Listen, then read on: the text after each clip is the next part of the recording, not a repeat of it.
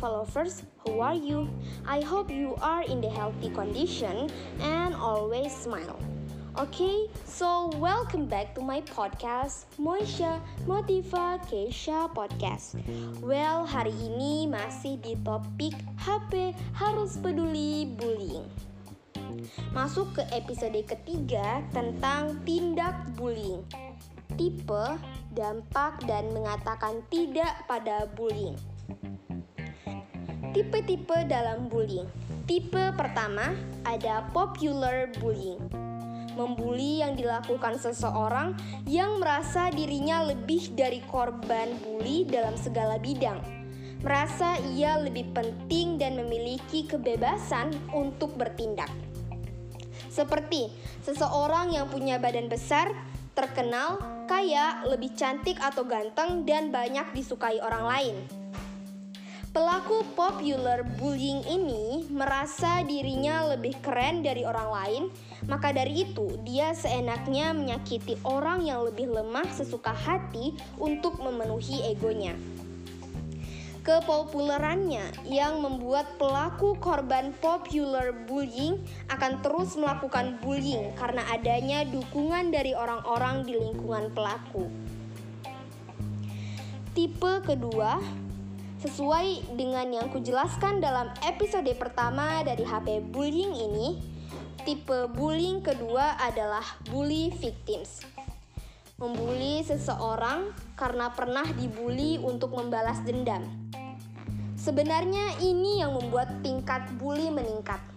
Korban merasa sangat sakit hati pada pelaku yang pernah membuli tapi dia membalaskan rasa sakit hatinya pada orang lain yang tidak pernah ada sangkut pautnya tentang kejadian tersebut.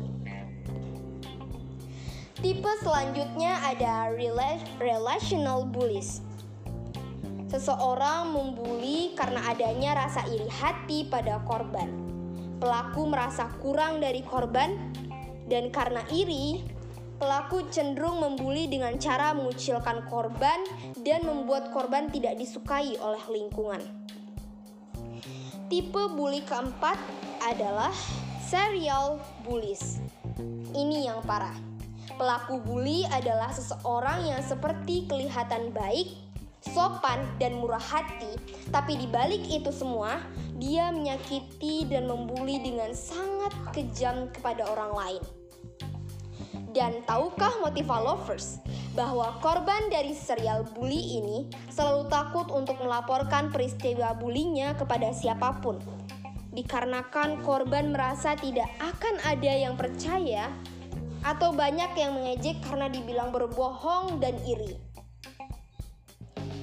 Orang-orang tidak akan percaya karena sikap baik yang dilakukan pelaku yang dapat menutup kejelekan pelaku di balik sifatnya.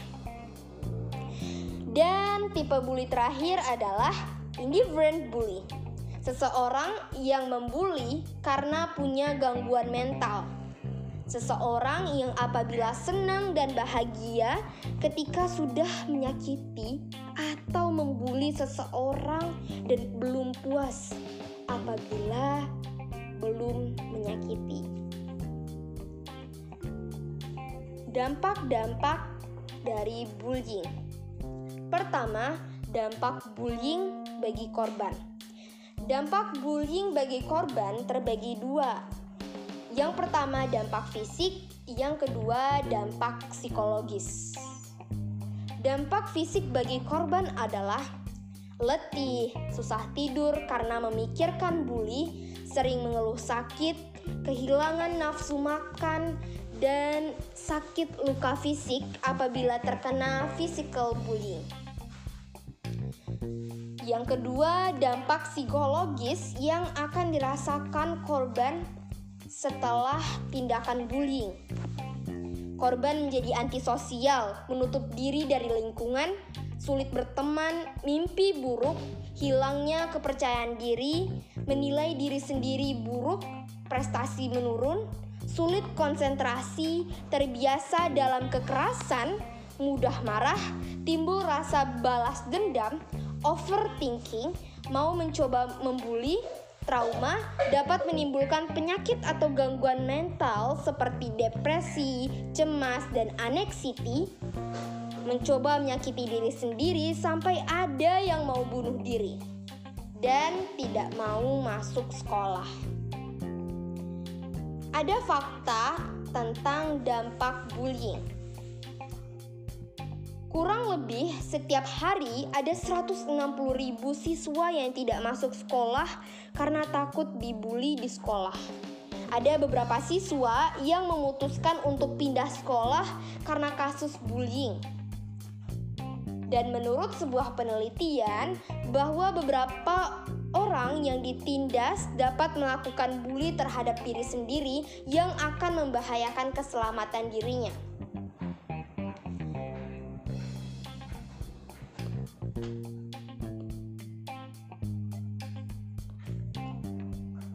Lalu, dampak bullying bagi pelaku. Yang pertama, merasa paling berkuasa. Yang kedua, terbiasa bermain kekerasan. Yang ketiga, mudah marah dan mudah tersinggung. Yang keempat, membentuk karakter atau sifat yang kejam dan keras dan terbiasa membuli siapa pun yang ia senangi.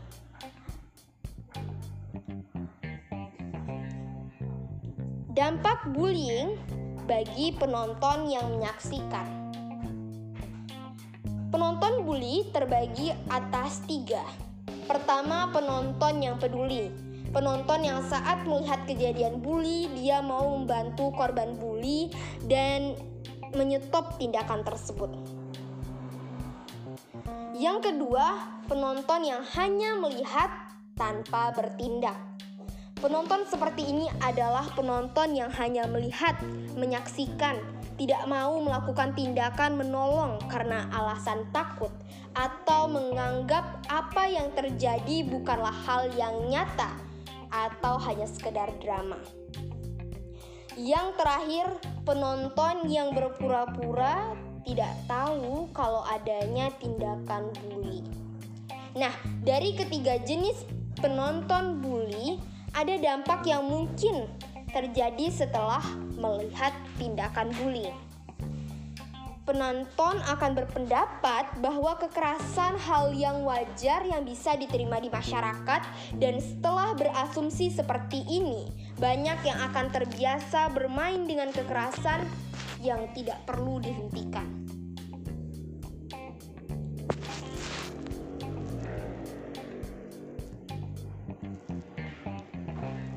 Katakan tidak pada bullying. Ini adalah beberapa langkah untuk menghentikan tindakan bullying. Yang pertama, langkah-langkah jika kamu dibully. Pertama, bersikap tenang, berani, dan percaya diri saat dibully. Kedua, jika mampu, katakan dengan baik pada pembuli untuk mengatakan stop menandakan berhenti. Yang ketiga, simpan semua bukti bully. Yang keempat, bertindak, bercerita, dan melapor kepada orang tua, guru, orang-orang terdekat, atau pihak yang berwajib. Dan mendekat dengan teman-teman yang bisa membuat kamu aman dan keluar dari zona bully. Langkah-langkah apabila kita melihat tindakan bullying. Jangan hanya diam, tapi lakukan tindakan. Karena di saat kamu diam menyaksikan bully tanpa pembelaan, berarti kamu telah mendukung pembuli. Yang kedua, dapatkan dan simpan semua bukti kejadian bullying. Berusahalah menghentikan, melerai, atau menyetop tindakan bullying. Alihkan perhatian pembuli, lalu minta bantuan kepada guru atau orang tua yang dapat menghentikan bullying. Lakukan pembelaan dengan mendukung korban bully dan laporkan kepada pihak berwajib.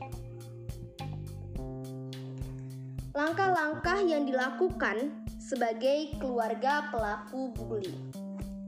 Berusahalah lebih tenang dan bijak dan menenangkan kondisi. Sebagai keluarga, kita harus menanyakan kepada pelaku dengan sangat baik mengapa ia membuli dan apa alasannya. Dengarkanlah jawaban pelaku tanpa marah. Lalu berilah penjelasan pengarahan tentang apa itu bullying dan berikan perhatian kepada pelaku dengan sangat baik.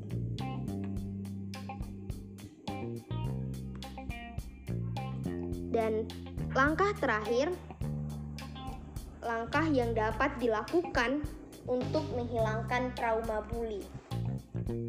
Melakukan hal-hal positif, menekuni hobi dan mengasah bakat, mengisi waktu kosong bersama keluarga, rajin berolahraga, bergaul dengan pergaulan sehat tanpa bully, mulai mencintai diri atau self love, move on dari kejadian bully dengan tidak membalas perbuatan pelaku bully dan menjadi pembuli.